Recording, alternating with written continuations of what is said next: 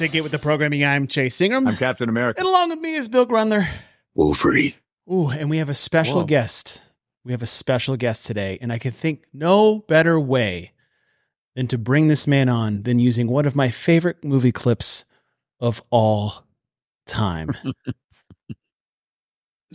Dylan! You son of a bitch. oh, yes. Ladies and gentlemen, welcome to the show, Mr. Dylan Malitsky. What do you think, bro? Huh? That I'll be honest, I don't know the pop culture reference all too well. I know the movie. Bro, that is like Dude, the what? best Dylan reference in movie cinematic history. I think it's me being born in 1991 that maybe. Oh, dude, I oh forget. I Oh forget. I forget how old you are sometimes. Man, dude, that's it's all biceps and Dylan. Come on now. The the Predator handshake originated from that clip. So anytime you see or hear somebody say that, that's what it's from. But like, you know, my, it- first of all, Dylan, welcome to the show, buddy. I think it's hilarious that people. I I I I don't know if I text this to you, but like, people don't truly understand the undertaking that any competition is, let alone Wodapalooza. And you're in a bit of a different background. Usually, if you're on a podcast, which is rare, so thank you for being here. It's a different background. It's because you have yet to leave Wodapalooza. Tell us where you're at right now. right there. Living quarters. I still don't know if we're ever going to. It feels like those those the week after drags on forever. So yeah, we're Well, aren't now you on day three of loadout. aren't you going to be setting up for next year's like in eight days? So you're just going to stay there anyway? Is that how it works? Is that No, we're going to be flying straight from here to Southern California. Well, eh, we were talking before we came on is that you said that uh, the basically the the build out for Wodapalooza is two weeks long, but then the breakdown is another week, let alone the week of what's going on. I mean, my goodness, bro, like how fried are you right now?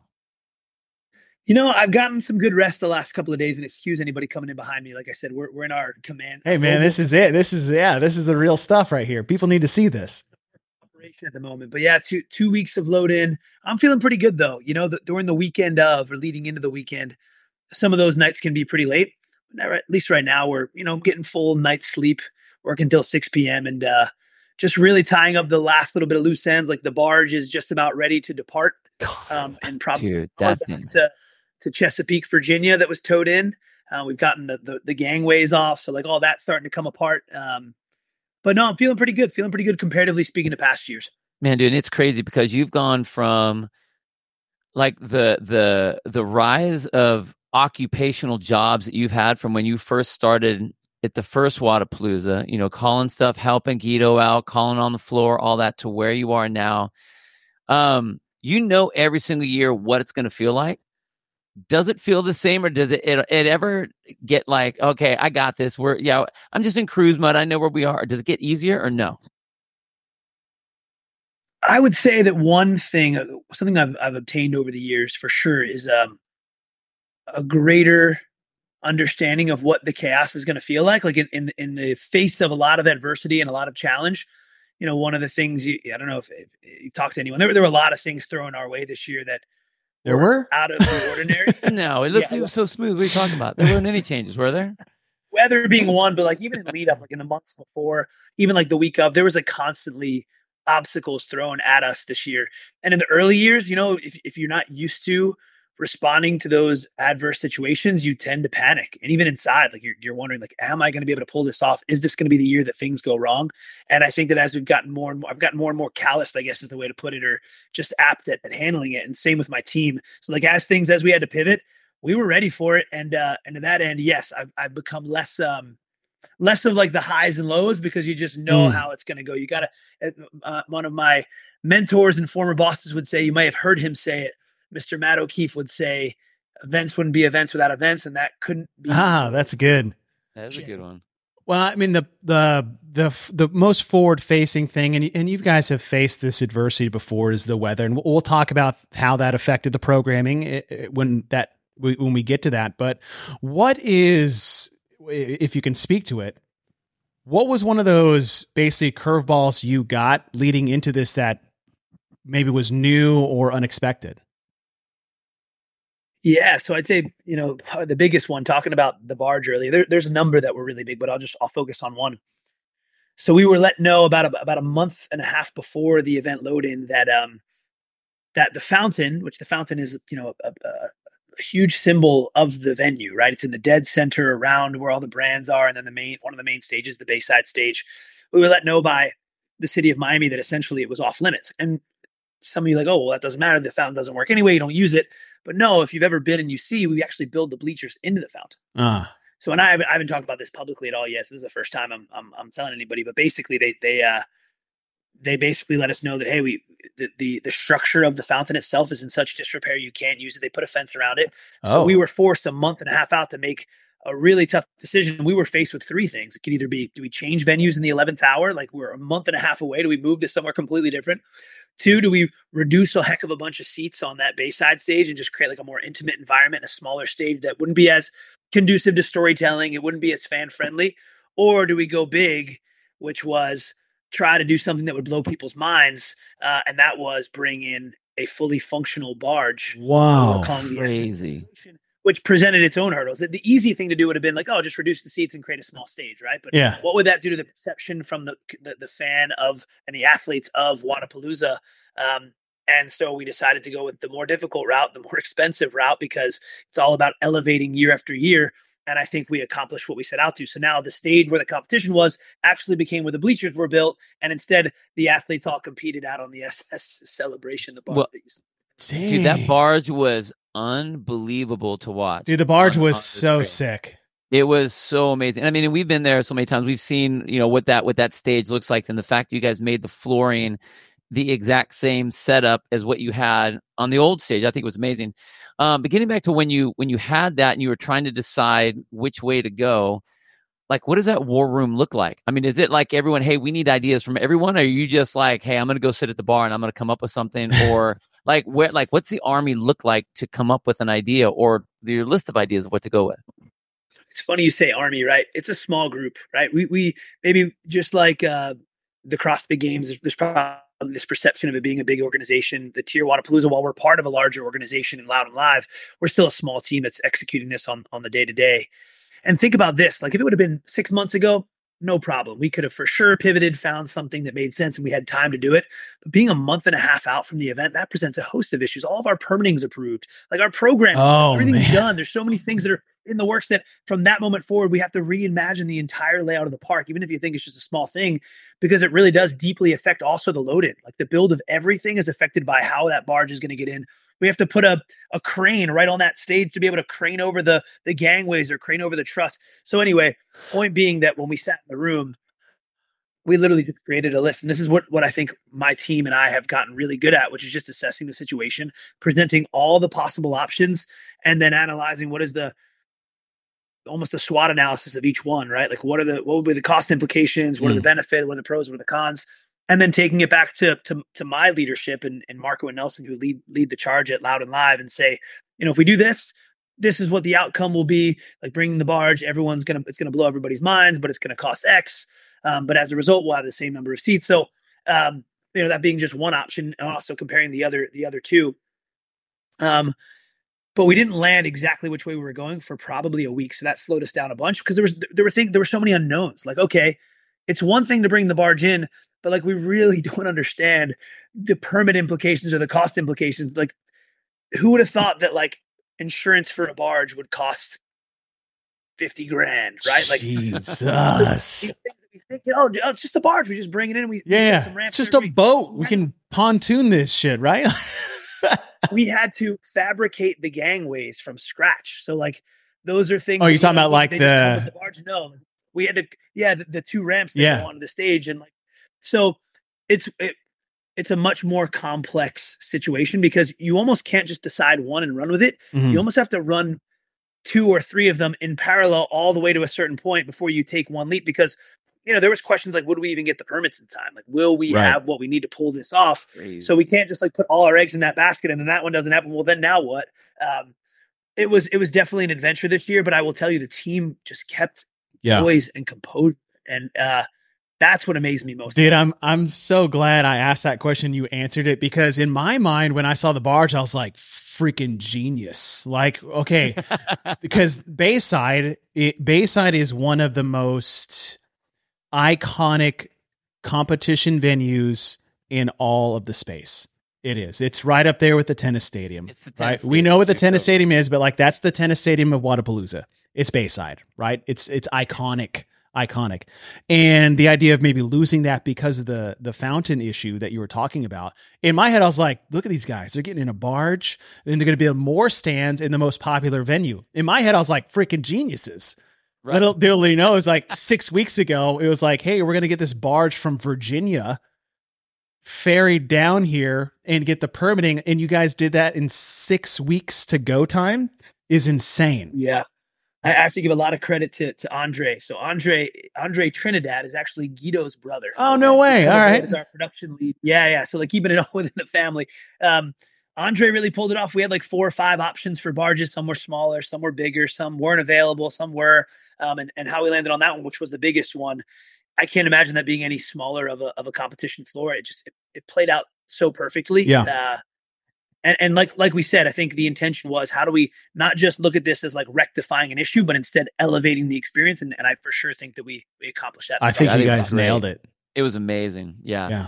Did it? Did the aliens that uh, came through that mall uh, a few weeks prior have any um, changes to the programming because of uh, so what the hell is going on over there? Like leading up to Wodapalooza, I'm like, guys, this is like end of days.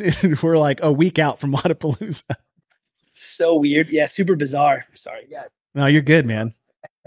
All good. You got some folks Yeah. that are working here. Yeah, Um, I want to see the heroes in the back. It's all good. You guys are doing some work. they're all walking by. Yeah. No, um, interestingly enough, so my, Loud and Live puts on the New Year's event in Bayfront Park, which happens just before Mm, mhm. we load in. So like when you were seeing that, that was happening just outside of the venue of another event we were putting on. Oh.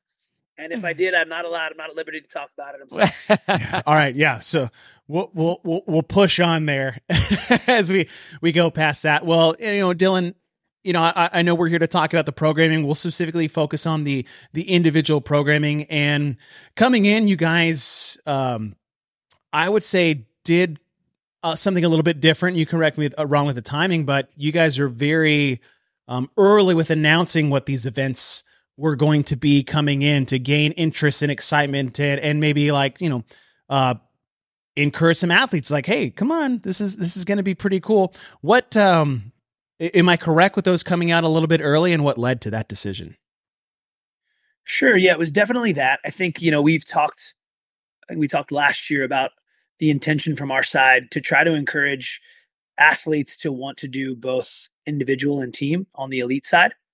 That's one. Um, and so, in order to do that, I think we needed to, you know, I think last year we said it that it would be fine. The volume wouldn't be much. There wouldn't be overlap. And then I think we didn't necessarily deliver on that promise. And that was a, a big intention from our side of getting ahead of it and showing them directly, like, look, th- this is what you have. What, what you see is what you get. And, uh, and to give them that confidence. But in the same vein, you know, also in working with the PFAA and just really taking their lead on, on what they consider to be, which is uh, the opinion of, of, of the athletes for the most part. Um, they wanted to see them earlier. And so rather than things changing on the fly, although they still had to because of some some issues with weather, um, it was a combination of both. those, like at their request, one, and then two, also wanting to uh, to instill confidence that hey, this is not going to be as, as much of a beatdown if you do one or the other or both. um, with that with that program in, in the the the tight handshake that you had with the PFAA this year, uh, which I really honestly think is probably the first time we've seen that much cooperation between an event and that organization. Which is, I mean, it's it's it's pretty cool because obviously the PFAA is wanting to be involved. So I was it them coming to you to say, "Hey, we want to be involved," or were you really wanting to bring them in to kind of showcase what they were able to do, to give them kind of a heads up to see if they were going to make any changes, or if you needed to make any changes on the uh, on any of the programming, or or what what really spawned that uh, that joining? Yeah, so they they were not involved necessarily with the, the the actual programming itself, right? So the, the way that it worked, I think, if I were to go back chronologically, I heard about their session that they were having at this year's games, and I was proactive in wanting to go and attend. Um, and and and just literally to put our hand out and say like, hey, we see what you're trying to do. We respect it. We think it's all in in, in an, uh, an effort to provide a safe and fair experience for for fitness athletes. And so, as a result, I think they I think they were a little bit when I was in the room. It was all athletes and agents. They I, I know that they felt a little uneasy about an event organizer being there because they were talking about things they wanted to. The events they told me afterwards. Um, but I really was just there as like extending an olive branch. Like, how can we do more together? Because we, you know, we know it's what the athletes ultimately will want. Um, and so with that, we entered into a into a more formal partnership, which is where they provided basically a list to us with after some calls with our team of like these are the things we would ideally like to see. Let's say there was a hundred things. Okay. Our team went through and said, okay, maybe like 60 or 70 of them are actually feasible given the event landscape of of the TYR Wodapalooza. They're just some things that we can't accomplish. Unfortunately, we can't guarantee that there will be eight feet between any barbell Mm. between one athlete and another. The stages are too small. We'll keep them as far apart as possible. So like we would, you know, we kind of like redlined their their document of, of requests and then said, Hey, we can agree to all of these. Are you cool with that? And yes. Then we we signed off. And it was more of us just saying this is an intentional step of working with each other. And I'm sure there's going to be tons of key learnings about how to improve the process for next year. Um, but I thought it was a nice first step. Our teams worked well together.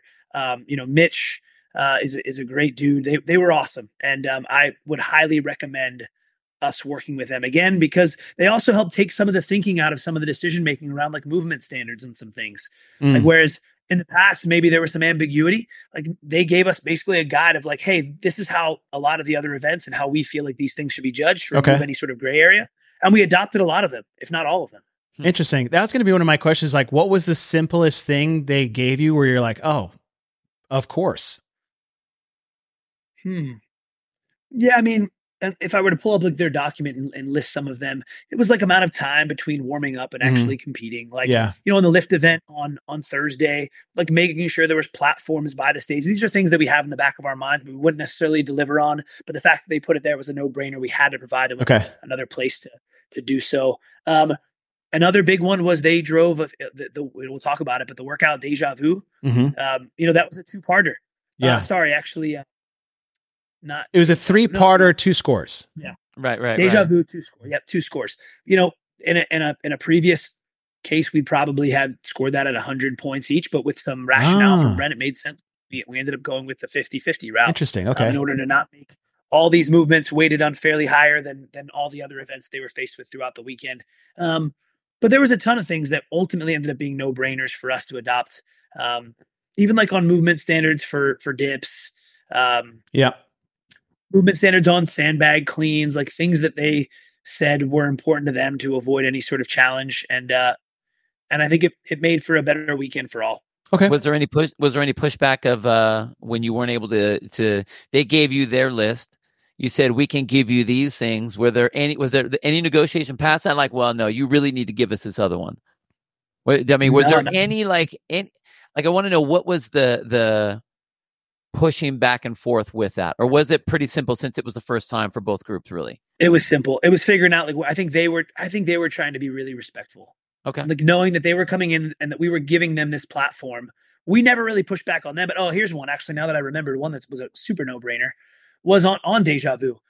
Got a note after and they said, "Hey, what's your plan for box jump overs? Are you going to ask that they step down? Is are they allowed to bound?" Uh-huh. And initially it was going to be, hey, just do it however. And then that the request came in from their team and um, and said like, hey, just let us know what you're thinking there. You know, it's obviously a hazard. There's you know 1,200 athletes that are going to be performing box jump overs, and that's when we required the step down Hmm. uh, on the box jump over. So that was another example of one that was like, hey, consider it done. Don't even don't even think about it. Like it, it's the safer route. It makes sense. But no, there was never ever like a tug of war. At least not this year. Maybe that'll Yeah. change as they gain more confidence and more, you know, uh, more prestige and, and respect. But we wanted to give them. I think there wasn't anything for us to push back on, so it was very easy. Got It was it. an easy process. Well, we were I- able to give them rationale for why we couldn't do certain things too. Yeah. Yeah. and they understood. Yeah, I mean that goes with any negotiation. There's compromises here and there when two parties are coming together with certain ideas, demands, and and, and concepts. But I, I give you guys a lot of props for really being the first major competition to go out there and do this partnership. And I, I would assume it's only one of those things that will grow and get better as you guys have this relationship moving forward. Uh, and shoot, moving, I know we're done with Wodapalooza Miami, but SoCal coming up in September, which I, I mean, the the amount of buzz that's going around that, I can't imagine. I know you've got some things that just pull back from probably before we, we preach there, but uh, you know, uh, I, am excited to see what that looks like. I mean, more Wodapalooza is never a bad thing, you know, what you guys put out there. But uh, one question before we pop into the programming is uh, from Jonathan Ortega is like Heat One app. Heat One app was all over the place at Wodapalooza. They had some really cool graphics of like fan picks and team picks and what they picked. And I, I love it. I'm a fantasy guy when it comes to that. And so when you look at this app as part of it looked like it was a huge part of TYR Wodapalooza this year. What what uh what spawned that uh, idea?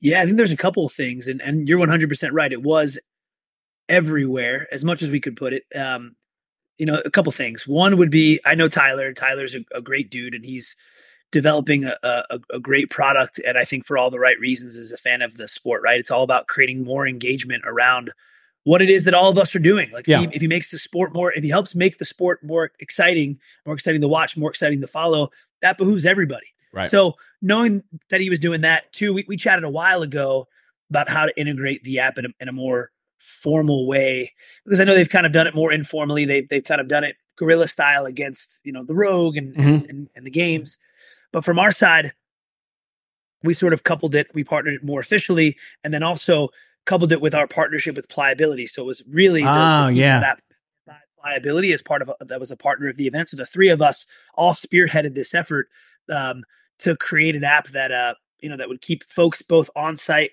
and remote more engaged. It's one thing too, right? We talk about this at, at, the, at the games. I'm sure you have. Is there comes a point in the weekend, especially if the event is three, four, five days long, where it's sort of a runaway train. You know who's going to yeah. win. But if you have these additional storylines, like in fantasy football, your home team maybe is just they're, they're week 17 in the NFL was never more important. right. Agreed. It makes so much more fun. And if, yeah. if that's going to help move the sport forward, I'm, I'm all for it. And, and, again, their team did an amazing job. And all we did in, in terms of that partnership was help bring pliability into the fold, but then two, just give them unfettered access to the data and info um, to make sure that they were keeping it up to date. Whereas in the past with other events, maybe they haven't. I think that speaks to sort of a similar collaboration we have with the PFA. It's just bringing mm. others that are looking to help bolster our sport and event. Um, and because they want to, they already wanted to anyway. They just needed a, a formal invitation, and we gave it to them. Well, the thing I love there is you talked about like keeping things up to date. Like as things changed, like the way you guys pushed it out and, and made those calls F- from the outside looking in, you know, I, I, we've, we've seen how things kind of work on the inside, but like, I felt like this year you guys were so much faster on making a decision, pushing it out and then moving to the next thing as instead, like, I feel like sometimes it's a lot of like, let's just not make the wrong decision and we just kind of sit until we have to make a decision. It looked like you guys were just like, look, we're making this call, we're going forward. Yeah, yeah, I would agree, and I think that goes back to what I said at the onset of the of, of the conversation, which is we just have a really good team, and I don't say that in a way that's just like you know pumping them up. I I mean it. Like I'm actually so I'm more amazed by how they responded in the face of some of these pivots. Um, I didn't know they had it in them, but it's it's because they're such a veteran team, a team that's been part of this ecosystem and sport for so long that when we say, hey, you know, on the fly in that moment, we're gonna change from you know uh, kettlebell snatches to to the movements that we changed them yeah. to. Right, it, it ended up it ended up being lunges and, and some shoulder overhead. They didn't even blink an eye, um, and and it, there there was no semblance of chaos. So I just think our team is so dang good. I'd put our team against anybody any day. They're they're truly amazing. I, I really mean that. Love it, man. And and I I like I'll tell you right now is like Bill and I has had the pleasure to work with you man to man, whether it's you know local throwdowns, granite games, Wodapalooza, CrossFit games, semifinals. Like we we've all been in the trenches together for a long time. And what I, I I do commend you guys on a lot is that you do have to deal with a lot of stuff coming at you from all sides, whether it's the weather or the barge or you know the the list goes on when it comes to live events. As you mentioned that that quote by Matt O'Keefe, but I, I, the thing I really do like that you guys do is you're always willing to try something new to push the envelope to better. or fresh. And it's never make a change to make a change or make a splash to just make a splash. Is like you guys are always willing to take that next step, which a lot of people I think are too comfortable to maybe try. So I like I always commend you guys a lot on on doing some cutting edge things from time to time. Thank you. Yeah, thank you. We we we certainly try. I will be the first to say we don't make all the right decisions. Nobody does.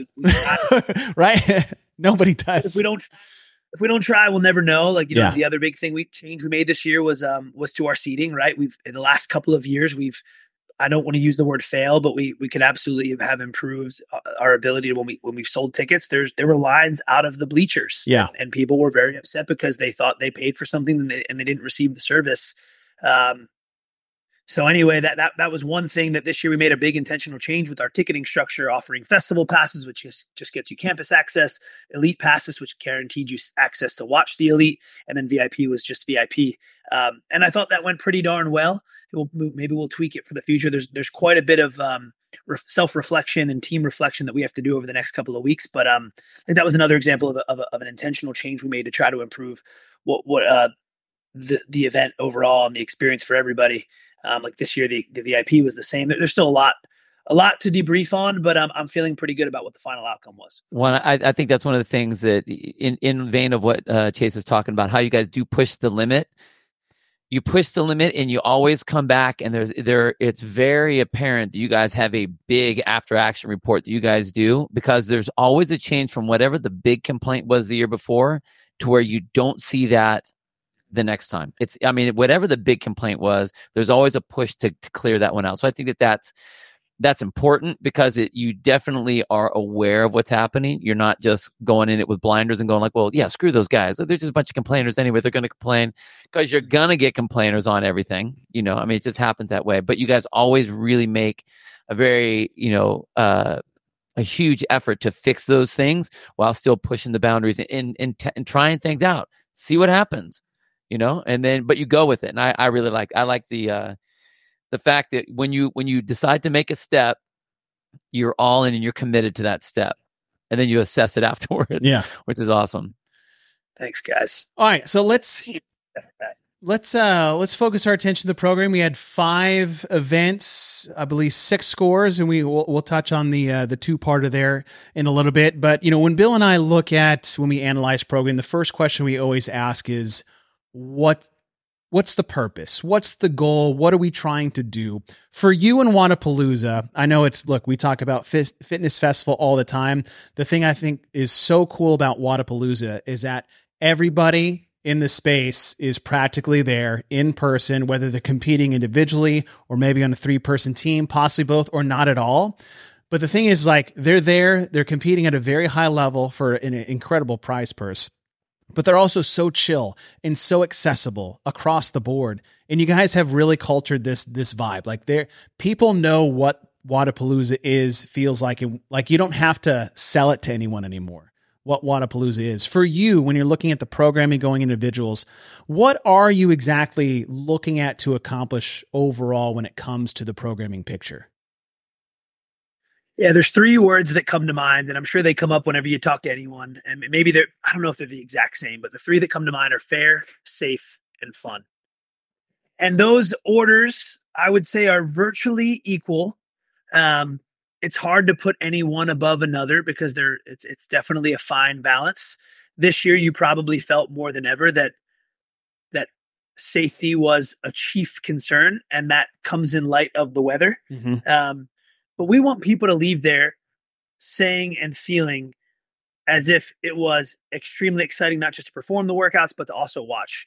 And given the, the challenges posed by our competition floors, um, just the venues in general, because of the size more than anything else, um, you know that that team seems to be something we've got to put even extra focus on because how do we create this storytelling that makes sense? And then Matt, Matt just asked fair, what does that mean? And what we mean by fair is is well rounded, but not not just that. Also, like because of the size of the fields of play, mm-hmm. it'd be very easy to have issues where somebody isn't traveling the same distance than another. So sometimes that affects the order of the movements because it's an impossibility of a way to, to, to remedy like for example, when when they swim, they have to run around the field of play down a ramp, Yeah. and come back up, and run around the front so that they're running equidistance. But maybe that's not fair if people are going to get time capped because if the swim only counts when they get back to their lane, some Okay. people are running more in the beginning and not at the end.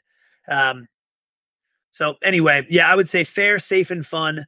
Definitely fun is at the forefront. Has been in years past. This year, maybe a little more emphasis on safe. Yeah.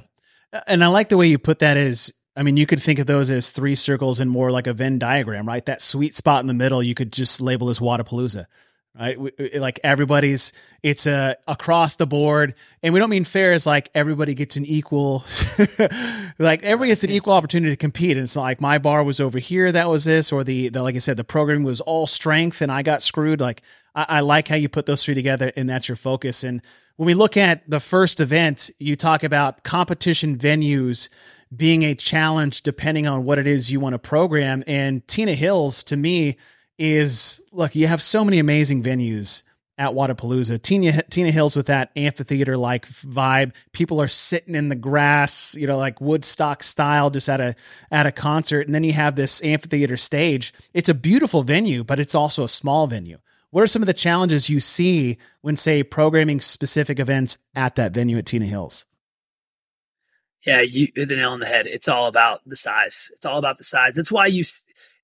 I would hate to say that when you come to the TYR Wodapalooza, that the stages it's almost predictable about what you can expect at each of them, but you'll Mm. start to see the same types of movements, and we have to program around what those things offer. Like, haven't seen a pull-up rig in a pretty long time on on Tina Hills, right? And that's certainly not a coincidence. Um, Flagler's a big stage that can fit a six foot wide lane. You know, it ends up being a 120 foot wide lane rig. Um, you know, on Bayside, there's not going to be another stage where people are swimming from, but in Tina Hills in particular, um, just the size, you, you didn't see a barbell there this Mhm. weekend other than the six platform setup for the lift. And uh, I mean, th- that also means that you've got to have a ton more heats to get the athletes through right. Which also means that the time domains have to be shorter. Like this one you just pulled up, I'm sure about to dig into, uh, Double or Nothing, was meant to be inspired by the online challenge and qualifier event, which was was had had some similarities in terms of the snatch complex. Mhm. But ultimately, the time domain, I wish they would have had more time. I wish we could have done more attempts. It was just a byproduct of the challenges of of the stage, but it also created a cool element of like you've got to perform or not. It was like you're in the spotlight. It's either deliver or don't. Right. And, and we saw two attempts at a snatch and clean and jerk at the CrossFit Games. So two attempts isn't unfamiliar. We've seen that at regionals in the past. Uh, I know Bill and I talked about Dubai this year where they had one minute to hit one lift. Uh, in that time frame for both that and, and and you talk about two attempts here, one snatch, one hang snatch, and then tiebreaker being max overhead squat, which is akin to uh, the qualifier that you had. So now you take something people got tested with and you level it up here at Wodapalooza, which is something we don't usually see. Sometimes I think the rub is, well, the qualifier was so much different than what we had there. Is like it's not even the same people getting the same test, and here it's very, very similar. But it, it- we you just touched on it a little bit. Is like we've we've had this discussion in the past. Is like there's things that you want to do, and there's things that you can do. And you're saying is like, look, three would have been great, somewhat ideal in a setting like this, but because of it's not just the elite competing, right? You guys have 2,000 athletes in what, 15 divisions? How many? I, I'm probably undershooting that uh, of people to get through. Yeah, 28 divisions, 48. 48 divisions. 48. Okay, I totally, I am so sorry. I just undersold that so bad. 48 divisions to run through a test like this on a stage that can fit maybe 40 people shoulder to shoulder. Yep. No, one hundred percent. It it uh it, it certainly poses a challenge, um, but I think it was a great way to start the weekend for the for the elite individuals. Um, and again, we we I really liked the tie break, which was again reminiscent of the Mhm. of the individuals. Like it's you know it's not just one pound; it's how many more overhead squats can you get. Um, so yeah, ultimately, this was one that I really liked as a starting point. And uh, I know Bill and I have always thought is like I really like the personally I, I do like the nod back to the qualifier, but I also love that it wasn't just a one lift. It wasn't a Oh snatch or a deadlift or uh, just a one off. You put in a complex, but then you added more lifts into the tiebreaker. I really like that you added that to the fray to get out of this snatch, clean and jerk, one rep max monotony. I feel like we've been in for the last couple of years. Not not with Wodapalooza. I just mean with with everything. No, just in general, man. We we see that sort of the same one rep lift all the time. I mean, even even when we see it where you go from the semis and there's a lift to the games, it's almost the exact same lift. The Open had almost something exactly similar. So I think when you you have an event that's able to bring in the strength test, I mean, we know that that's what it is. It's this is the lifting test. So, but you tweak it to where there's another way to sort of get some sort of a um, just not a classic. You know, you so you know who all your lift. I mean, of course, the big lifters always do the big lifting. We know they're going to do that, but at least it it switches it up a little bit. So anytime you have a complex in there, I think that's always a plus because it mixes it up for the field. And honestly, I think it makes it more exciting.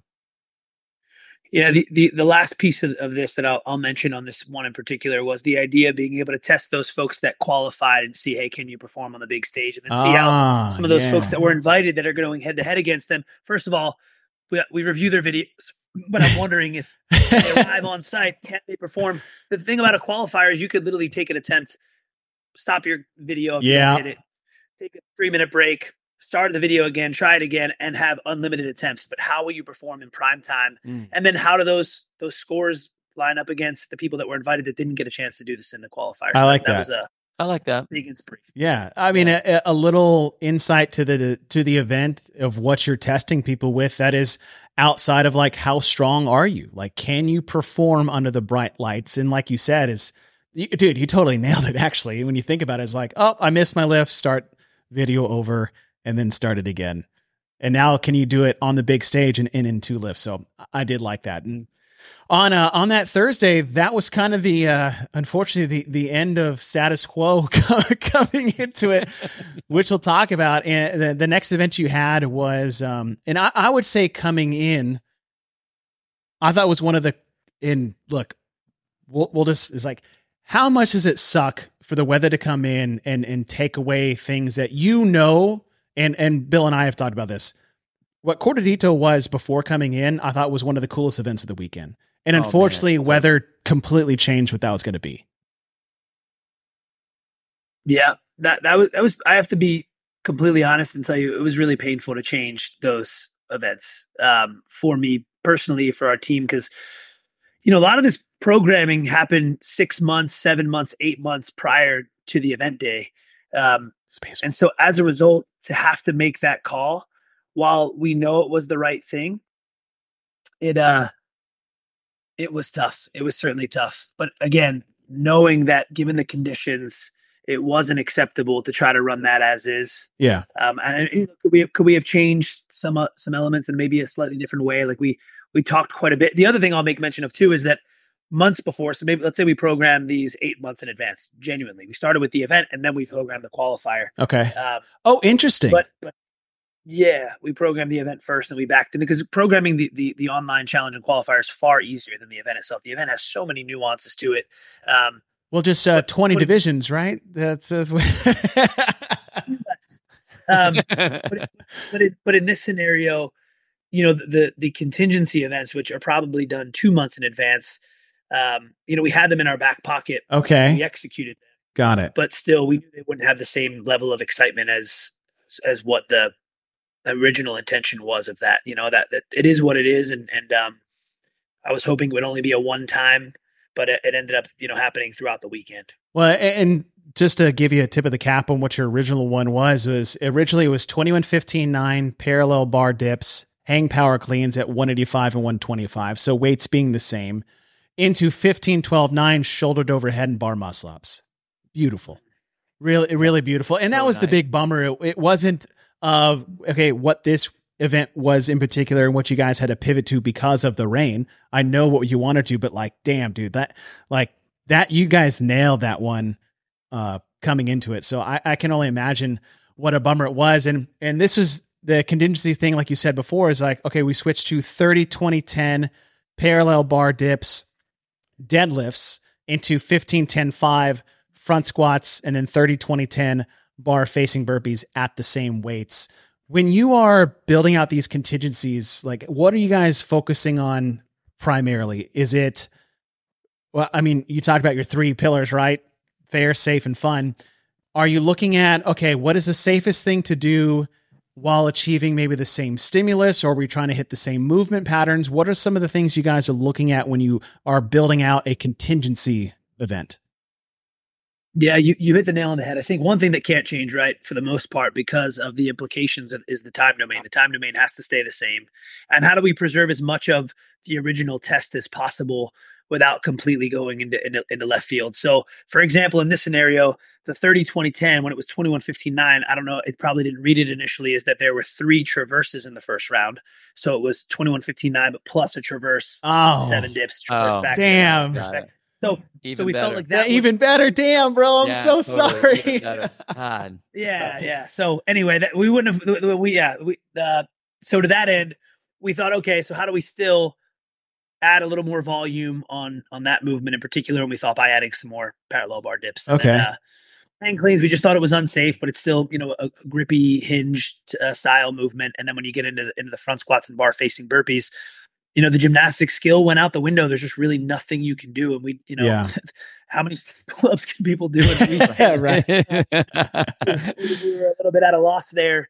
Um, you know, th- there were probably a couple other things that we could do, but given the time in which we had to make the call and then make the pivot, we really couldn't do anything different. And I thought this would still could still lead itself to when we say the word fun, like a fast and, and Yeah. uh, climactic finish. And I think it did. I think it delivered in that regard. did you guys still do the same, um, or did you do any of the testing of the contingency plans, or did you just have it kind of in your back pocket? Uh, it's raining, pull it out, and we just all right, switch it to this without any sort of an idea, or did you guys actually see what it looked like beforehand, just to see the the validity of it? We do, we de- we do, we do test it. It's certainly not to the extent like we're making tons of tweaks to land on what the final product is for the for the the original programming Right. in this regard. This one in particular, it ends up being like one or two folks that are that are testing to make sure like, hey, it is is it finishable within the time domain? Mm. Were there any the glaring holes as part of it? Um, but I would say that we we aren't preparing them in parallel as if they're like both equal in Yeah. terms of what the what the final outcome would be. Um, so as much as we can, given how much work we have outside of just the programming itself. And the the thing I I talked to a few athletes, and they actually agreed as far as like time domain stimulus. It was fairly close for as close as you could get because it's not like you know in the second part of this test where it's like it's bar muscle ups. Like there's nothing else you can really do in rain that will elicit the same physical stimulus as a bar muscle up would. That's just out of the question. It's like, oh, why don't we do toes bar pulls? Like because we're not hanging on to a wet pull up bar. Period. Right? Right. We can't we can't substitute a different gymnastics pulling movement. It's just not on the in the cards, and I, understand that. But um, it it is tough, right? Because not to beat a dead horse, it's like you you see what you had, and it was it was fantastic. And is the fear when you change this out even outside of what the actual programming is is like it'll change maybe who would do well or perform differently uh, at a a new event.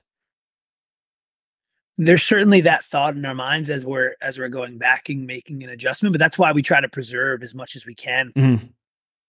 Like we're we're, we're looking at it almost movement by movement, rep scheme by rep scheme, Right. and uh, and and and try to keep it as similar as possible. But that's not like I wouldn't say we're looking at that and like identifying who should win this test and will this next will the person we thought initially would win it with that like we're not doing any of that. So right. I would say that isn't probably a, core focus. It is a, a, a- thought in our mind, but it's certainly not the I would say the end all be all. I actually like that answer because uh, you, you talk to programmers like if they're focused on like who would do well, they're they're almost missing the point of of what a GPP cloud elite, you know, mythical mythological athlete would do with the test itself. And and if you think about CrossFit, and we're not punting to, hey, it's all good, it's unknown and unknowable. We're not saying that, but we are saying is like, listen, things may change. You got to adapt on the fly. It's part of the sport in a sense, right? We don't want it to be, but at the end of the day, it's like, listen, do with what you got. Like if you are who you say you are, you guys should adapt. Maybe it doesn't line up as good for you or as bad for you. And, and but at the end of the day, or two days of competition, hopefully it all washes out at the end. Well, and then Yeah. anyone, the people that do any of the sort of complaining are the ones that only really would have done well on the other event. You know what I mean? It's like, okay, I get it. It would maybe it's uh, personally, I would rather do bar muscle ups than do burpees over a bar. unless it's raining and I'm going to go flop myself all over the floor. You know, I also as an athlete wouldn't want to get hurt. So, um, you know, I think the only real shot you're going to get from anyone is the well, I wish it was. Yeah, I know, but it's raining. So you, yeah. you were safe. You know, what do you want me to do? yeah, it's like uh, okay. It'd be great. so much You know, worse when you say "fuck it" and then three people slip off slip off a pull-up bar. Hundred percent. Break and an how many arm. Times have we been into events where we see people fall off the rink when it's dry, let alone people and trying to like I'm over these big prize purses. So you know, Bill and Chase, nobody, t- t- you know, takes more personal pride in, in putting together this final product and want to see it on display the way we originally intended. So, like, Yeah. it hurts us just as much as it hurts them to to make that adjustment. But just knowing it's the right thing to do given the circumstance, we could. The other thing we is a possibility is completely manipulating the weekend schedule. But then look how this weekend turned out. If we would have Right. You know, there- there was- right. It was like cool. move deja vu to the following day and maybe conclude with that at the end or, or uh Cortadito to like the first event on, Yeah. on uh, Friday, but then it rains every day, so it would have been a moot point, and that would have really probably messed with people if they were planning the, their weekend out knowing what it was. yeah. yeah. At least it was test by test, um, and probably wouldn't have been fair. You know that at that point, I'm starting Mhm. to question the fairness of like manipulating the order of certain events because we want to preserve some tests versus another. Yeah. And and I'll say this. Sorry, go ahead, Bill. Go. It Oh, I was. We're run over each other now. I'll get in real quick. Um, the fair thing I think was great was one of the points where you made you had the contingency for the women. It, when I don't remember, I think it was the fifth event, maybe it was the final event. Um, for the for the women, you were gonna run the men as is, and then right before they came out, you went right back to the contingency, contingency plan. What was great was every athlete that was competing all did the same. The fairness everyone did the same version. Even if you would have had two different, like the men doing one version, the women doing the other version, at least everyone was doing their version and you kind of kept that all the groups together, which I think that was important. You could tell that you guys were very aware of that, uh, that necessity throughout the whole competition. Yeah. That's that's a great point, Bill. That, that that's a big part of the risk, right? So like even if the weather clears up, we're like, okay, cool, no, we can we can roll back to Right. the original. What happens if mid heat or they we get through that heat, the next heat, Yeah. it starts to sprinkle a little bit, and then you call into question the the fairness of that. Trust me, it it is it is really really hard, and the pressure on our team's shoulders is real. Again, our team has gotten so good at responding in the face of adversity, but that doesn't mean that there's not an immense weight on our shoulders of "Are- am I making the right decision? Because Mother Nature ultimately decides. Right. It's uh it's not for me. Like hindsight's 2020, but in the moment you're like, did I make the right move by changing it? And maybe we went the safer route in a lot of situations than in the past, the conservative route of just like, okay, let's let's err on the side of caution here. More so than you know, if I go back to the year 2016 when it was double Me and Bill in a van broadcasting from a a, a GoPro. One GoPro. overhead squats. and yeah, strength. the hands and the GHD. boy, how we have we come a long way Yeah. in terms of like making sure we're preserving the the safety of the athletes because that Well- that was not a consideration back then. Uh, dude, and you guys have had massive amounts of experience because literally every single year there's been something with the weather, whether it's raining once, whether it rains right in the middle of the, you know, where you have to stop from one heat to the next heat to dry the bars and dry the floor. I think that was happening last year, two years yeah, ago. Yeah, one of the nighttime events. you know, yeah. Yeah, or whether you you know you're having a typhoon come in and the entire thing's gonna blow over, so everything stops. I mean, you guys have you guys are getting good at thinking on your feet like that for sure. And Dylan, I, I would just like to tell you is like, listen, of the noise of the change because of what it was. Yes, what you guys had was a beautiful test. I love that event. But what you guys did for the athletes and the competition, it was the total 100% right call. Like that was the right move. So regardless of what, not that you need approval from Bill and I, but like uh, it was the right move. And and I think sometimes we forget is like what's happening in the moment, the immensity of the thing you guys are tackling at the time because everybody sees 20 men and women on the floor. Right? I thought it was two and a half times less the number of divisions. My gosh, 20 minutes ago. But there's a total right call, even though it wasn't what you wanted. And we know that it was the right call at the time. So, like, you guys, you, you did the right call there. Thank you. Uh, switching to Deja Vu, by the way, this is, uh, I loved this format, like the three, five AMRAP, uh, minute AMRAP, and then for time at the end with a minute in between. It was great. And the way you collected all these off the bat, like how close people could get and where. you had to make some adjustments prior to this one. If you guys are looking at us on screen, it was a 25 or 20 assault cal row, 30 wall balls at 2014. And Bill and I will say together to 10 feet. God bless you, sir. Thank you so Nice much. job. Great freaking job. Nice job. And then into 20 or 14 strict chin over bar pull ups, 30 box jump overs at 24 and 20, and then 25 single arm dumbbell snatches at 70 and 50. The changes here is that in the middle of this event, previously you had 35 chest to bar pull ups, a 30 and 24 inch box, and a 170 pound dumbbell. And I'm assuming it's like, listen, we're going to lessen the amount of, I guess, dynamic movement on the pull up bar for for a safety reasons with wet pull up bars. We're going to lower the box height because everything was wet out there, including the boxes, and those things get very slippery. It's not like the the rubber matting that's on the floor. Those things get. I mean, they make slip and slides out of this material for a reason. And then you lower the dumbbell weight because of the like the water that's everywhere, wet hands, and uh, for the for the time. I'll say this before you even have to explain anything, is that after when I initially saw this, and I, I, I made the same statement actually unfairly at the CrossFit Games during their interval workout, whereas burpee box jump overs, box jump overs, and cal row. I was like, oh, this is just like a class workout. Like that was my original thought, and I'm going to own up to that because listen, I'm a knee jerk guy just like anybody else, but I have to see it unfold. I'll say this: after this was over, no one got less with the changes that you made. Strict pull ups, we can talk about that in a second, but a lower box and a heavy and a lighter dumbbell at the end. I mean, no one got less. In fact, I really liked the more focus on just a work capacity burner that this brought in. It might not be on sexy is written on paper as maybe the other one, just a bar pull ups, heavier dumbbells in a higher box. That looks cool. But I, I almost like this version a bit better because it forced people into a very uncomfortable position. So I just wanted to throw that out there right from the start. Bill, I don't know how you feel, but I'm, I'm just I'm I'm owning up. I thought it was yuck, and then I was like, okay, actually, that that fucking Uh, crushed people. Well, the, the only thing I was really worried about, like, I mean, the did you make them put the dumbbells down every time? Did you say they did. to go ma- down? it was hand release in in the rain that we required them to change hands on the ground. They had to Uh, le- release the dumbbell. That was how we were able to keep the, the single arm dumbbell snatch It- in the mix. What was great with the switches was that, like what you said, Chase, it wasn't about going ballistic. Like the way you went faster was you were not able to stop.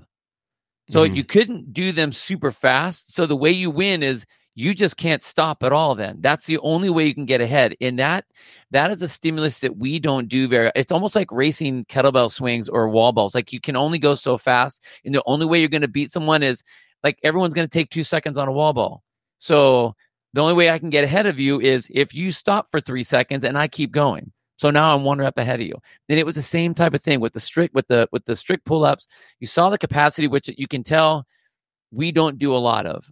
Yeah, some people have been neglecting athletes- their strict pull up work. Oh I'll my! just say yeah, that. man, you you saw that, and you know, of course, we were going to be like when we saw that. The first glaring thing was, uh, there's no way you're going to be able to hold that standard.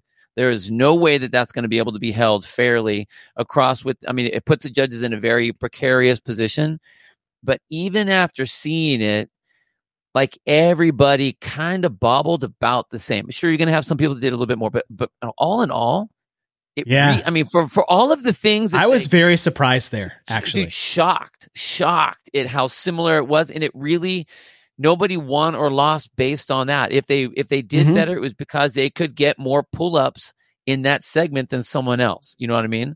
Um, so I thought that that was great, and the dumbbell snatch, same thing. You saw people getting they couldn't do the normal routine with the dumbbell Yeah. in that little tweak. All it took was a little tweak was enough to foul some people up and you could see fatigue setting in uh, differently than what i thought we would have. So even with the changes uh, it still ended up being a great race and i love the way you did the scoring on this. I loved it how every single piece mattered and that was Yeah, you couldn't really, game it. really important. That was it was it was hugely important. So i thought that was awesome that was definitely the intention. Just to you know, when, when you talk about deja vu, I think there were two. It was, it was almost named Deja Deja Vu, and then double Deja Vu. One is because it's it's, it's very much an uh, an ode to the 2011 CrossFit Games. The Pat end. Barbarish, man. We Yeah. know we were talking about. We didn't want any Pat Barbers this year at Wodapalooza. but and, and those that was scored very differently. Obviously, they had like hundred points for each individual AMRAP and the final, so Yeah. it was extremely heavily weighted. Um, but not in this case. And then this also had a, a- a lot of parallels to the online challenge and qualifier event as Yep. well, which was lower number of reps for time. So it went 15, 20, 25 of each of these movements um, with a one minute rest between each. So just a, a little bit different, but similar volume. Um, it was the one that I was most excited to see this weekend. This was my favorite event that we programmed on the individual side. Um, but then when you when you change the height of the box to lower, and now you're forcing the athletes to put the dumbbells down, I think it slowed it down just enough. And we, we got about the percentage of folks finishing yeah. and the time domains that we had hoped for. Again, I think the only nuance was that strict pull up, slowing some people down and adding quite you know quite a bit of volume there. That uh, compared to a chest bar that they could maybe work through. Um, just in, in a, a little bit differently, but ultimately, yeah, I think it still played out how we envisioned as well, more similarly than any of the other workouts that we had to make adjustments to. Uh, Matt Burns asked this question, and uh, it's the same question I wanted to ask you: is that we haven't seen strict pull-ups in a major competition like this really ever for a variety of reasons, similar to the same reason we don't see kettlebells swings in competition as much anymore, except for I guess it, they brought it back for Helen for the uh, adaptive or the age group divisions at the games this year, but. How nervous were you about bringing this movement in, particularly around holding that standard? And, and what was the standard you guys set for the strict? Yeah, the standard was just no hip movement, extension at the bottom, chin over bar. Um, it, it's a really tough one. It's a it's a really really tough one to judge. There's no question about it. But ultimately, I think it was the least of all the evils Yeah. in terms of still trying to preserve the test, right? Like complementing, um, you know, the the the box jumps and wall balls with uh, alternating movements of, uh, you know, that involves some pulling. So there wasn't anything else on the docket, and and it, we, you know, the fact that we had to change both of those really put us between a rock and a hard place because we also didn't want to have to bring any of these, you know, that those changes Yeah. specifically on the chin over bar to any other events that we have throughout the rest of the weekend, like the following day. Luckily, we got lucky with weather there. Um, but yeah, look, it's certainly something we were concerned about.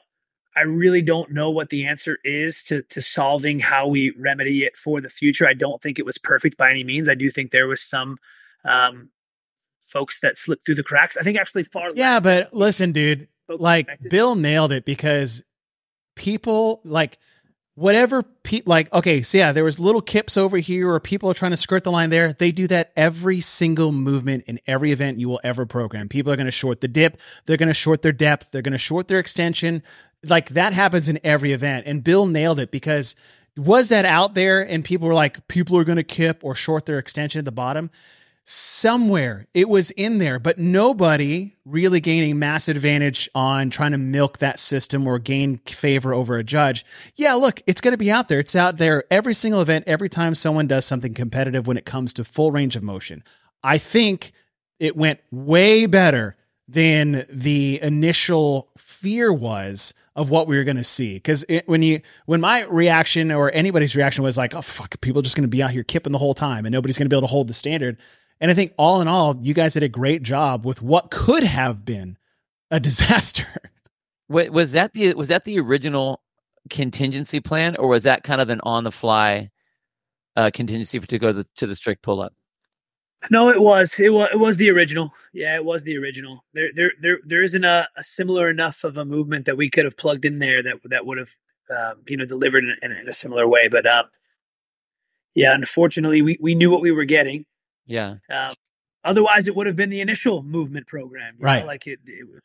So ultimately, did did we try to hold off as much as possible to make this one change? Like I, I even after we changed event number two, my hopes were the whole time were like, oh, the weather's going to clear up. We're going to be able to dry the floor. We're going to be able to get it back because this is the one I was most looking forward to of all. Yeah. Um, let me let me ask let me ask one more thing about that. When you guys made the change, uh, I mean, you guys have well. First of all, I mean, you do have an army of volunteers out there, an army of judges out there doing their thing. Um, what was told to them when this was going to be the switch? Like how wa- was there how emphatic of a okay? Look, strict means. You know, don't let them ki- like. wh- what were they told? Because they were. I mean, as far as that in with that situation, what what's hard is. I I mean, I'll tell you right now, I would never want to be a judge, ever. No, there's a reason why I don't do that. give me some. I don't care if you're going to give me like some TYR shoes or not. Like I don't want to be a judge because like you are literally you're stepping into the wolves den. And now here here we are in a situation where it's it all comes down to that strictness in a in a in a in a movement that we have like Chase said we haven't done a competition. We all know what strict looks like, and literally, I mean, I would say of all the people that do strict pull ups, probably three percent actually in the world actually do strict pull ups. yeah, So, I mean, what did they know going out on the floor when that See was going one person. I was going to say I'm not one of those people. so I'm, I'm the first to raise my hand in competition. I would I always get a little shoulder English at the bottom. Um, so what I'll say is we have a really great judging team. Kevin Agbulos, I'm not sure if you're familiar with him. He is our director of judges, and he is for a lot of other events around uh, around the world. He travels around, but he works with us almost year round. I'll tell you, I don't know exactly what that conversation looked like from his side. I know he runs a really tight ship with his team. Um, and I'm sure that he was not going to let anything slide as, as we saw throughout the weekend. You know, the teams had a similar thing happen on Sunday, and I watched a lot of those heats and saw how those played out. Um, so whatever he said, I think generally worked. Um, but I think that's a question we'll have to pose to him at some Yeah. point. I have not followed up with him on, on how that Well, conversation I, I'm went. glad. I'm glad it didn't. I'm glad it didn't overly affect the event. I mean, because really, we still, I, even even with everyone doing their little quivering as they're going up, like we still got to see the race at the end when it got to the dumbbell, which was really, yeah, it was, it was still fun to watch. and you got to watch people race because I mean, we got to see uh, Taylor Self. If if you guys want to see the event, what it looks like, it's in entirety.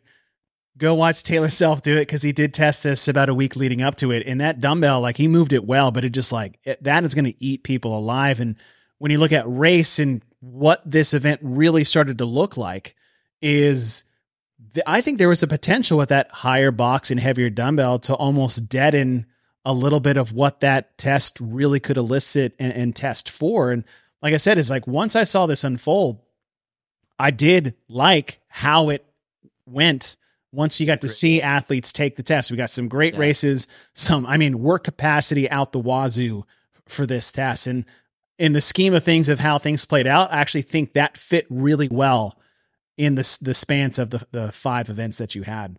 Um, the big question coming in outside of the programming, and you touched on this earlier when we talked about the PFAA, was scoring, right? We had part one, which was total reps completed is score one. Time to complete the entire event, all the reps, was score two. You guys had those at 50 and 50. The, the big question we've seen is like, why didn't you make it 100 and 100? I think there is. It's a great question. I would say from from my side, and in our discussions with the PFAA, I think there has been a consistent concern around fairness of events that have that are the same movements that have multiple scores.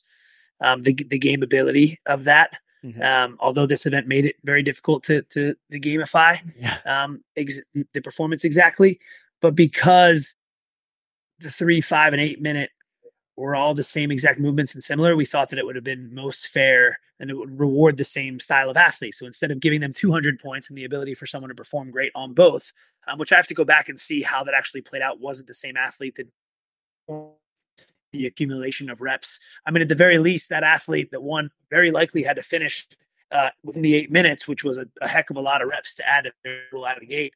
Um, so it was just all about making sure that all five were weighted equally. Mhm. Um, and there, there was really no other way to do it within the three, five, and eight minute format, with one being for time and one being an accumulation of reps.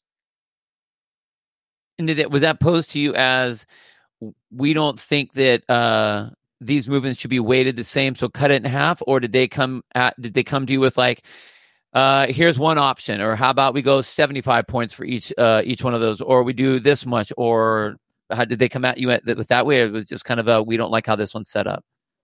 No, it's it's a it's a general position on two part or or Got it. Uh, events that have that have multiple scores. Okay. Okay. Um, that they shared, and they shared their rationale why. And and um, in reading it, it does make sense. I know there were some people that were disappointed by that. You know, you know p- part of me also, uh, you know, when we first put this on paper, wanted it to be that way, but it was one of the things that we agreed to with the PFAA of making if we do have a two part scored event that we would handle it in that way. Again, I'm not saying that the PFA is driving the bus by any means. Sure. That's something that we could have equally has have pushed back on. But when I when I was explained their rationale, I thought it made sense, and um, something we'll we'll reassess for the future. But given that the tests were so similar, they weren't like two completely separate events, just back to back and within a within a you know uh, within the same time that they're taking the competition floor. I just thought it made sense to to keep them at 50 and 50. But I, I have heard the the the the opinion of the of the opposite that maybe it should have been 75 75 or around Like I- I'm in the camp as like I wouldn't even in this format. I know it's totally what you're saying is 100 and 100 is like I wouldn't have mind seeing that. I think it rewards athletes who can do both, but there is that side note of like, okay, listen, you can take three minute and five minute off, maybe win the for time, and there's an average there that people can play with. Like nobody's uh, nobody's going to win your event by taking a zero, right? They may score better than they would have if they tried the whole time. There's always that, but I think the way you guys set it up, it would have been okay in that in that type of format. But I know exactly what you're saying because we've seen that at the CrossFit Games. Like a good example is the uh, sprint shouldered overhead. Okay, you have one that is running and sprinting and one that is max lifting for reps. Those are not the same thing, and it's okay to give people 100 points for that. But like you said, the fear of the finale in 2011, the CrossFit Games, where it was the same timed format, but it was 100 points for part A, 100 points for part B, and 100 points for part C. I see that. So I can see where, where you went with both of those. Yeah, it certainly wasn't an, easy decision. And like we've talked about at the onset, always willing to make changes and adjustments. Um, I think this is something we'll reassess and we'll see if it makes sense for the future. But it's a tough one to get right. but- Like the Yeah, two parters right. and the multiple you're not gonna make parters, it's tough. With any, it's impossible to make everybody happy with, with with with any of our decisions, and we can only try to cast as wide of a net as possible, make as many people happy as as as we can. Right? It's a it's a large audience to try and and uh, and appeal to because it's not just for the elite. We're also programming this for the other Right. you know thousand individual athletes that are competing. Um, and Michael just asked why give any influence power to the PFA in the first place. Honestly, look, their their heads are in the right place. I want to I want to answer that question, which is just that they're coming at this from the perspective of how do we professionalize and help make the sport something that again appeals to the three things we talked about: fair and safe. Two of the three. Um, fun. That's the part that we can help preserve so you know if they were coming at it from a selfish perspective then maybe you know maybe that would that would change my my point of view but if it's generally in in in the mindset of trying to keep the athlete safe and make and make the sport fair then i'm for it and uh, it helped take a lot of the decision making from our side or at least suggestions of decision making away and uh i honestly think they were extremely helpful it, wa- it was it was a it was a great uh partnership this year Good. I I think it's a fair question for those that don't understand the partnership, and I, I, I love that you answered it. Uh, as we shift from deja vu, we go to the barge, we go to Bayside, we're getting wet, and we got 50 and 40 cal echo bike, swim. We always say it's some routine two to 300 meters, depending on the, the year, right? It's, it's like, we always say any type of monostructural distance in the CrossFit space is always an ish, right? right. unless they say 5K, but we know what happened there. And then we 150 beaded ropes, swim again, 500 meter assault run. I like this where it sits because I think a lot of people, or not a lot of people, some people focused on the lifts. You know, Bill and I, we've always said is like putting in a max lift in a small event sample size is tough if there's nothing to balance it out in the long run. I think this is one of those pieces that did help balance out a 20% event score to a max lift because this is just straight monostructural. So I feel like there is some balance here when you look at that. Personally, I love this because these are the only things that I can physically do at the moment. but you know, you, you want to get in the water. How you know, we've been doing it for years, right? How creative or, or what are the challenge is is like all right what are we going to do for the swim this year because it does limit what you pair with the swim because people are getting out of the water wet Yep. Yep. 100%. Um, it is tough. The stage is relatively small for the number of athletes we need to put through a swim event. And keep in mind, this one was vastly different than the community events. And Mm. that's because the community athletes were performing the following morning uh, the offsite run bike race, which Ah. included for the individuals a 50K Cal Echo Bike buy in plus the 5K run. So that was their long monostructural event, which the Got teams it. performed sans the bike. But in this situation, we needed the same to balance out the tests for individuals that are competing on the elite side. And that's just what this did. Hmm. Um, you know, it'd be easy for us in years back when, when you look at what we what we've historically done. There tends to be a sandbag. There tends to be a jump rope.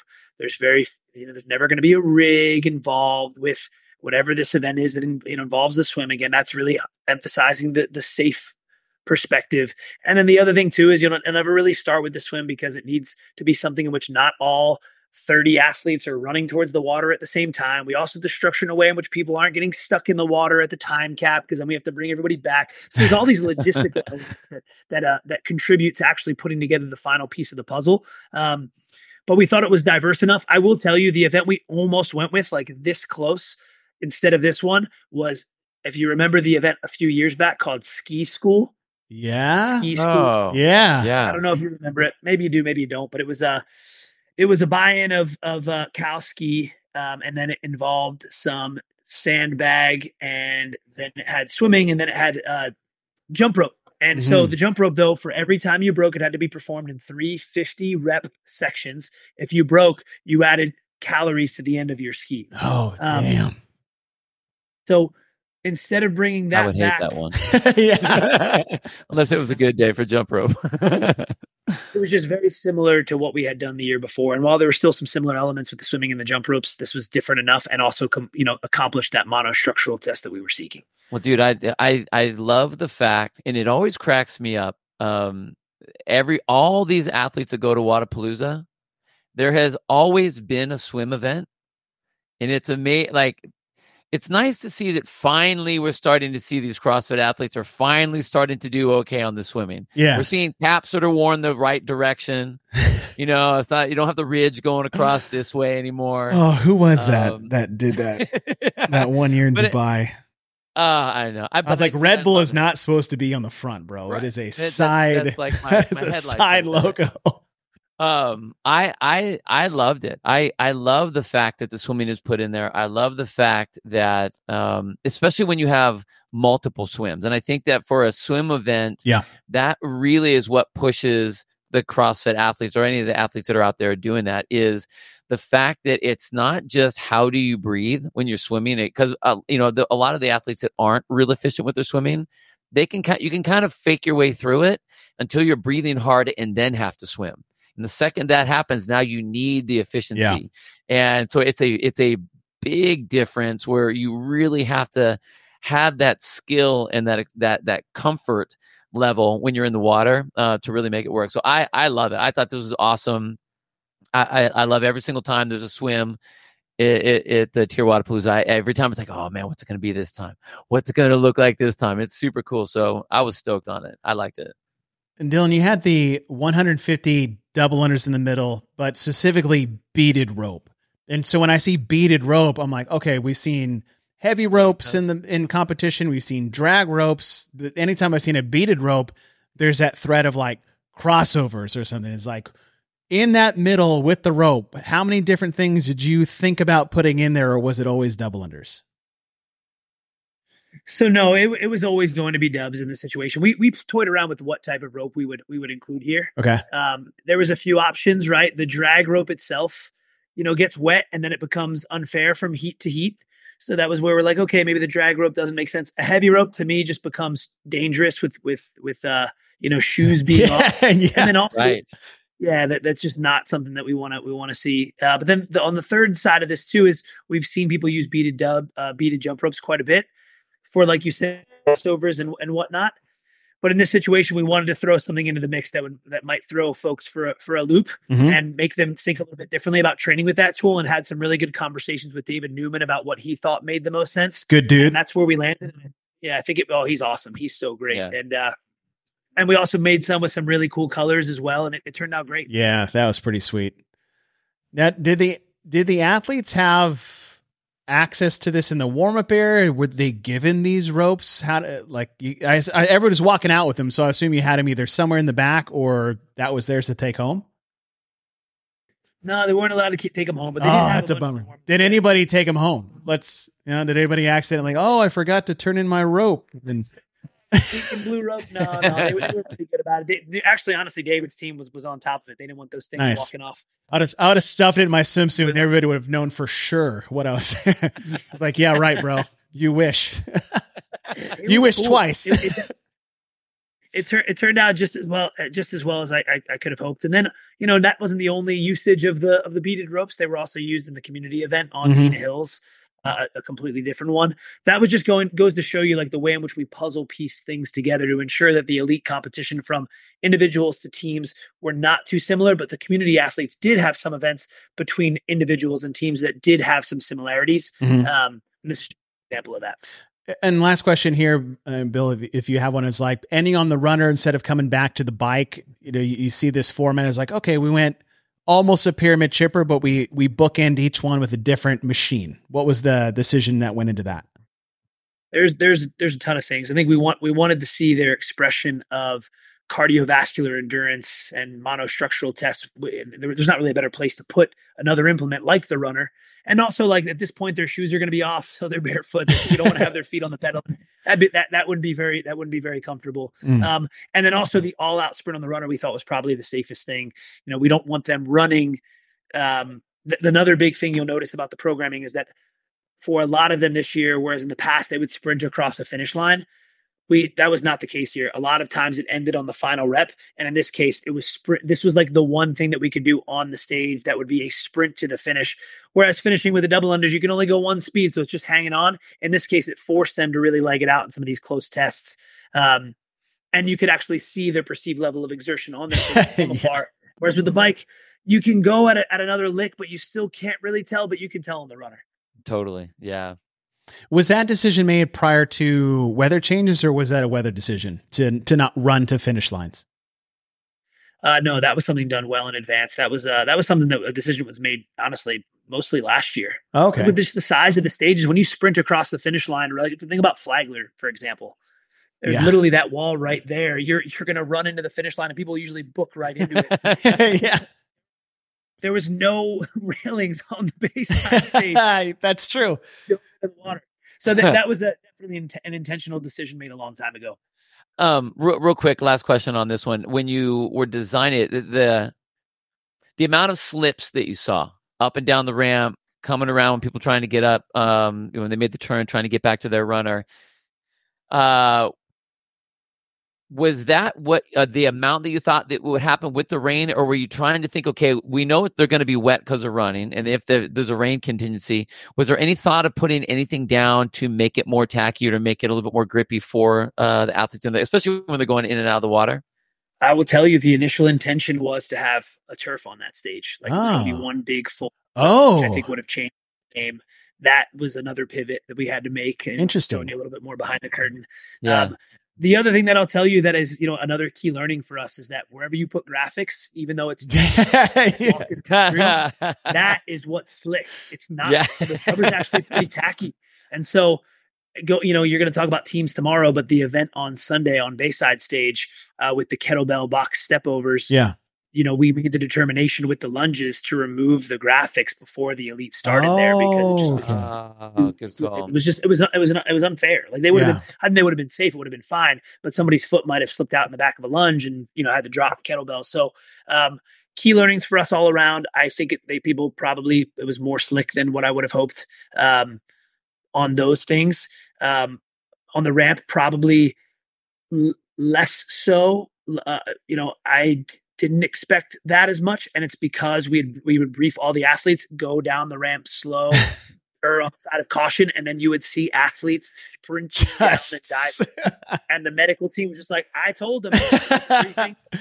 I know. At, at the end of the day, But- yeah. What, what are you gonna do? I bet. Yeah. I tell you though, I think the faster the people went, they're the ones that didn't have any issues going. All the people that were careful, everyone they all ended up on their ass and sliding down the little footsteps. You're right about that. No, uh, that was great, and what a great event to have at Bayside. Just everybody out there swimming twice. I, I thought that was really cool, and uh, this will bring us to the finale, and we have four-time ninety-foot mixed racked position kettlebells with 53 and 35 one in the front rack one in the overhead rack into three rounds for time three rope climbs for men two for women. The first one must be from a seated position but they can use their feet once they get off the ground. 18 toes to bar and then a 90 foot handstand walk, walk done in 30 foot segments and then a buyout of the kettlebells. And first of all i love again, I, I love this event. I think the question was is like how much of these kettlebells are really going to affect. We talked about Taylor Self. He he tested this coming in, and actually his time held up. I think it was like a top five time uh, with the elites. But it was like, hey, how much is this really going to affect things uh, at the end? And, and you saw it, it had an effect on on certain athletes that just didn't have the stamina towards the end. But I'll I'll, I'll talk back to what I liked about the last event that we had with the monostructural test and then the heavy lifting test. And aside from the kettlebell lunges, this was a pure gymnastics test. So now I go, okay, you smash the weightlifting, you smash the monostructural, and then you smash the gymnastics almost in their own isolated events. That's how it's done, right? Instead of one and six other random tests that are just, you know, general mi- mixed mo- modal domains is like you put in three unique tests in their own version and i really really i, I appreciated that uh, i don't know if that was your intent or that's how it worked out on, on, on purpose but whatever it was that you ended up doing i really love that you balanced those things out there certainly was intention there. I would tell you that this was not the event that I originally intended to be the finale for individuals. okay It just happened as such. Um, you know, ideally, those three that you mentioned would have been on day one, and then the next day would be more classic. dude you're okay all right dylan i was gonna ask that question at the end that's great God, i love where your head's Yeah, at I mean, right I- now my Ideally, boy it's, it's just it's the schedule for the event is a real puzzle. Like it is a puzzle. Yeah. It is imagine making all of these pieces fit. And and and Joaquin Perez Borrego, our, our competition director, works tirelessly on it. Um, it, it is it's the most probably that I don't want to say it's the most challenging. 'cause There's a lot of challenging parts of producing this event, but that Yeah. is one that is is very very tough. all right my dude that's- that- that's yeah, to to making it all fit, and that's why this one ended up being the finale. But I do think it it played out to be still exciting. Mhm. Um, and yeah, no, I, I I really enjoyed this one as well. This was one of those that we were able to preserve the original uh, programming, which I was happy about. How how hard? What um, you don't have to tell us what the contingency was, but like, is this the one you looked at? You're like, please God, don't rain because it is going to be. it's not even going to be the same. Like we got close stimulus in the other ones, and this one, uh, there's nothing I see here when it rains that you can do. right. Yeah, the, the document that we have it says it better not rain. Contingency plan. We're just fucked. Like we're just. it would have been rain rain delay or like or or, or and we we did toy around with these thoughts of like okay well what if we just like push individual competition to the following day and like getting the team starts Yeah. in the afternoon like none of those scenarios would make any sense it would have thrown everything off this was one i'm going to tell you right now it would have had to be a completely different test and we didn't and this is one that genuinely we didn't have programmed because of because we had to execute we so we did change it we did have one version Okay. but it was so similar to some of the things we did the day before Got it. that like we were looking at each of the days isolated, saying like, okay, if it rains this day, it's not going to rain the following day, so like we'll be good. We'll be able to take those elements. So they were so so similar. In this scenario, we were just like, all right, well, what do we do now with rope climbs? We can't do any more strict pull up. Yeah. so anyway, that that's that's really what, what the result was. All right. So order of events. I'm just going to throw this out there of, of uh, dream scenario, right? You don't have 2,000 other athletes to worry about in 48 divisions. Is I would say I, me, I would go lifting event first, monostructural event second on Bayside. This would be the Thursday night event finale, and then we would do uh, Cortadito as the, and then the final be that three five finale marching your way down to the finish line with a dumbbell snatch to win Wodapalooza. That would have been dream scenario in my head because what I uh, what I think is like okay we hit weightlifting, monostructural, and gymnastics on day one. Who sits at the top leaderboard? Oh, sorry, you're good at all these individuals, and now we have just two mixed modal, just slugfest ones on Friday.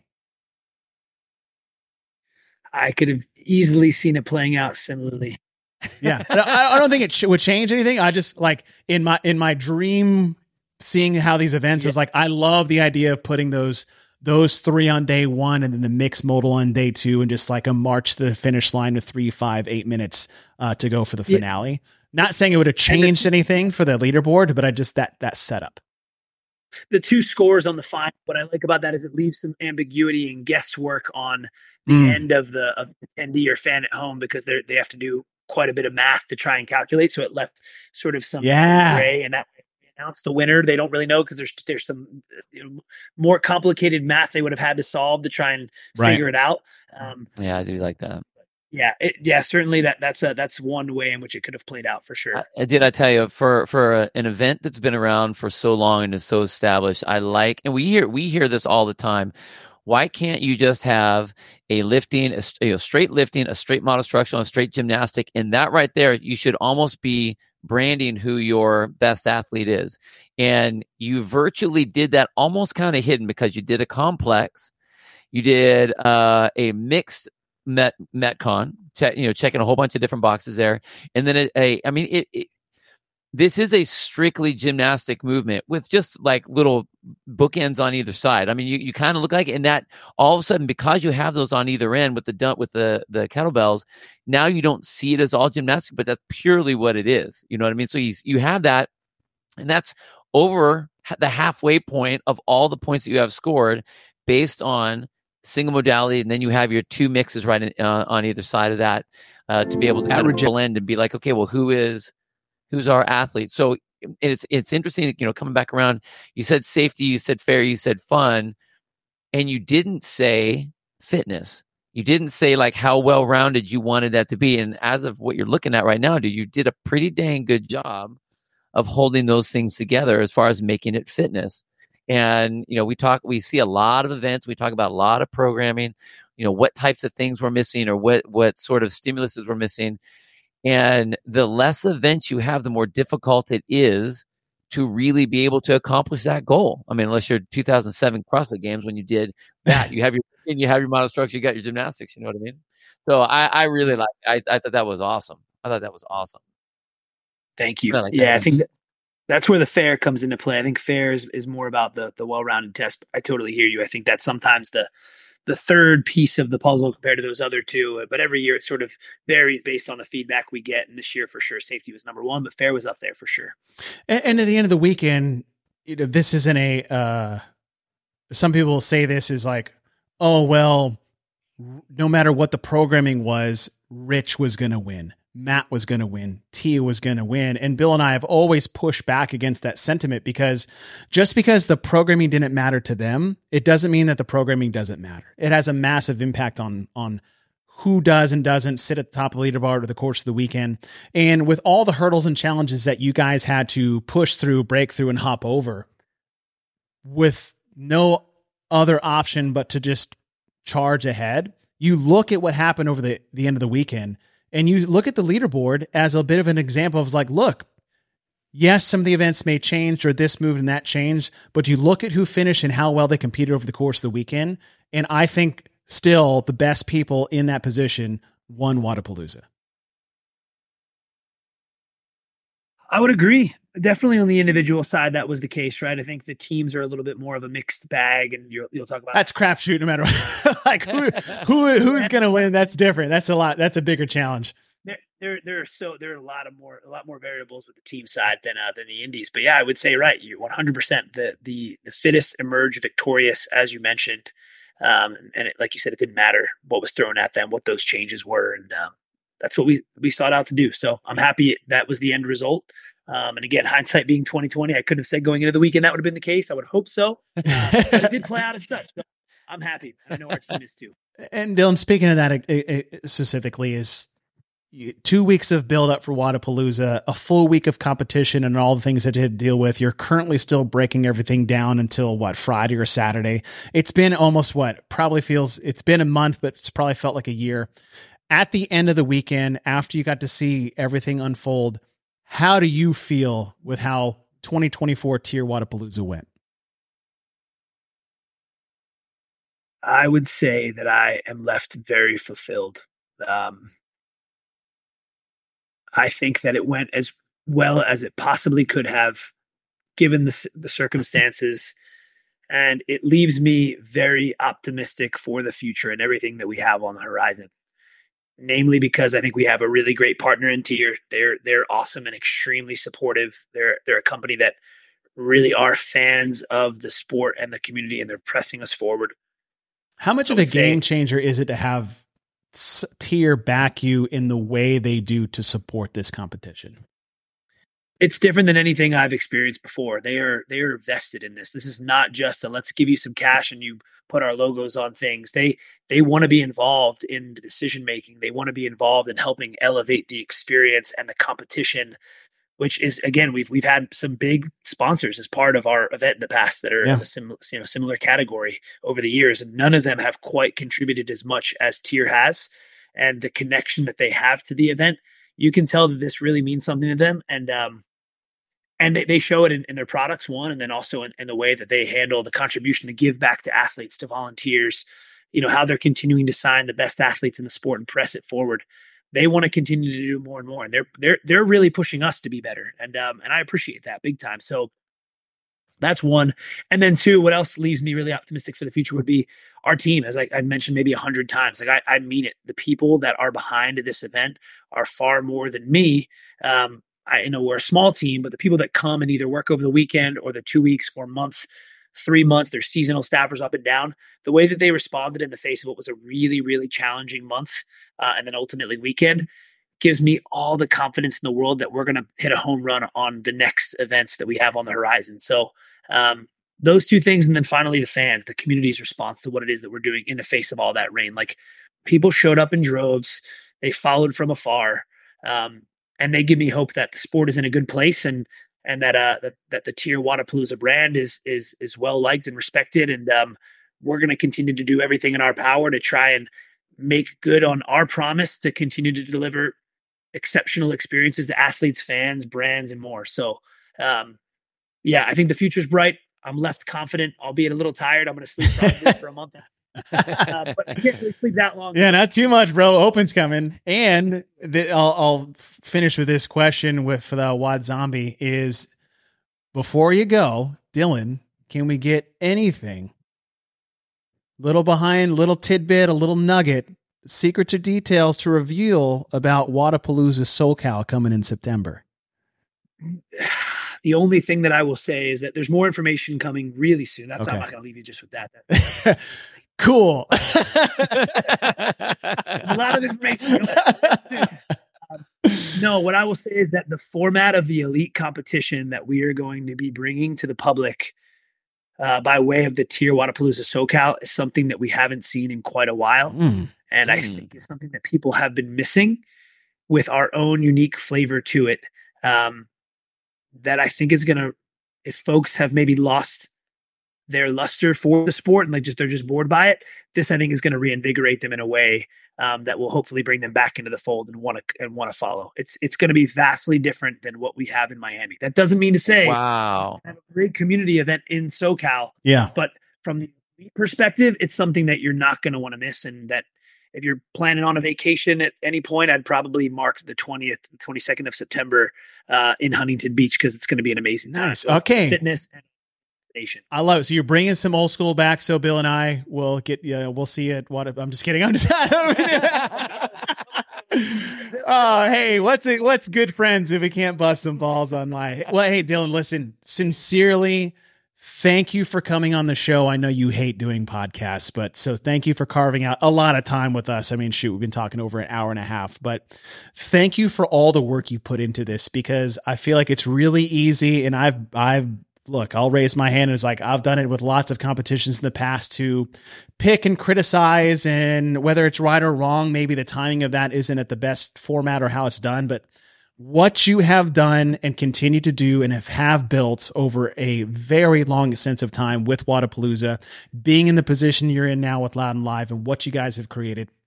I just want to say personally, thank you because Wodapalooza is one of my favorite times of years from a fan, from a uh, a commentator, from an athlete. Even though I, uh, you know, I guess maybe I should try to, you know, I'm 40 plus now. Maybe I can make it. Who knows? But I just want to say thank you, and for all the fans around the world, thank you for what you do, what you continue to do, and I'm so pumped for SoCal. Yeah, man, I I, I got to jump on that bandwagon too. I'm I'm fired up um, of what for what you've done for the community because I think that's a big big deal. I mean the the comment is always if you can't go to the CrossFit game, you got to go to Wodapalooza. I mean that is we've said that a million times, and, and, and if anyone ever asks us, I mean that is because of the experience, and I'm not even talking just the athlete experience. I'm talking the fan experience, um, all the different division experience, all that kind of stuff. It's a really really big deal. So uh, we know how important it is to you. Um, one of the things that I'm really glad you came on the show and were able to talk about was not just the fact that you made switches, but the why you made the switches. Because you know, for us, I mean, in in we are program nerds and we talk about programming, we talk about numbers, we talk about the intents, we talk about, but a lot of times if we don't know that, I mean, we can't talk to every single person that does their event, you know, so we don't always know that. So we don't always know the exact why. So hearing your why of a lot of the things, hearing why you decided to bring this event back and why you called it deja vu and why did you want to see if people from your qualifiers were actually able to qualify with the with the weights they were doing why is that important to you because you want to see that they're going to be able to compete efficiently you know in front of everybody all of these reasons I think is cool because even as a programmer, when we're talking just general programmers, there always has to be that big picture down to the minute picture. And that's what I really like that in, in our conversation, we're, we're back and forth and we're back and forth seeing that. So that's really, really important. Dude, I really can't wait to see what you guys do with, with, uh, with Huntington Beach. I, I think that the TYR Wodapalooza, SoCal I'm I'm excited and anxious to see what it's going to be because that's whenever anyone bra- branches away from their their normal setup, it's like it makes it's exciting and nerve wracking all at the same time. So, um, I got my fingers crossed for you guys, man. I can't wait to see it. Thank you, thank you both for having me, and uh, yeah, I, I hope my explanations made sense. And I'm also excited to share with the world what it is that we have up our sleeves. The entire team has been working tirelessly to bring it to life, and uh, alongside TYR, really hand in hand with them so uh, yeah, more to come very, very, very soon. I mean, like within within the next couple of weeks, you're going to start Ooh. seeing some cool details. I love it. Uh, start to come. I love it. Well, Dylan, thanks to you. Thanks to Loud and Live. Thank you to TYR and thank you to Wodapalooza for what you guys put on. Can't wait to see what's coming in uh, September, but uh, can't wait to see what's coming in June, July. You know, if it, don't forget about that, people, because uh, the tennis stadium. Just going to throw that out there. It's coming back. That's but right. Dylan, thank you so much. Thank you guys for joining us. We'll see you guys tomorrow when we talk teams.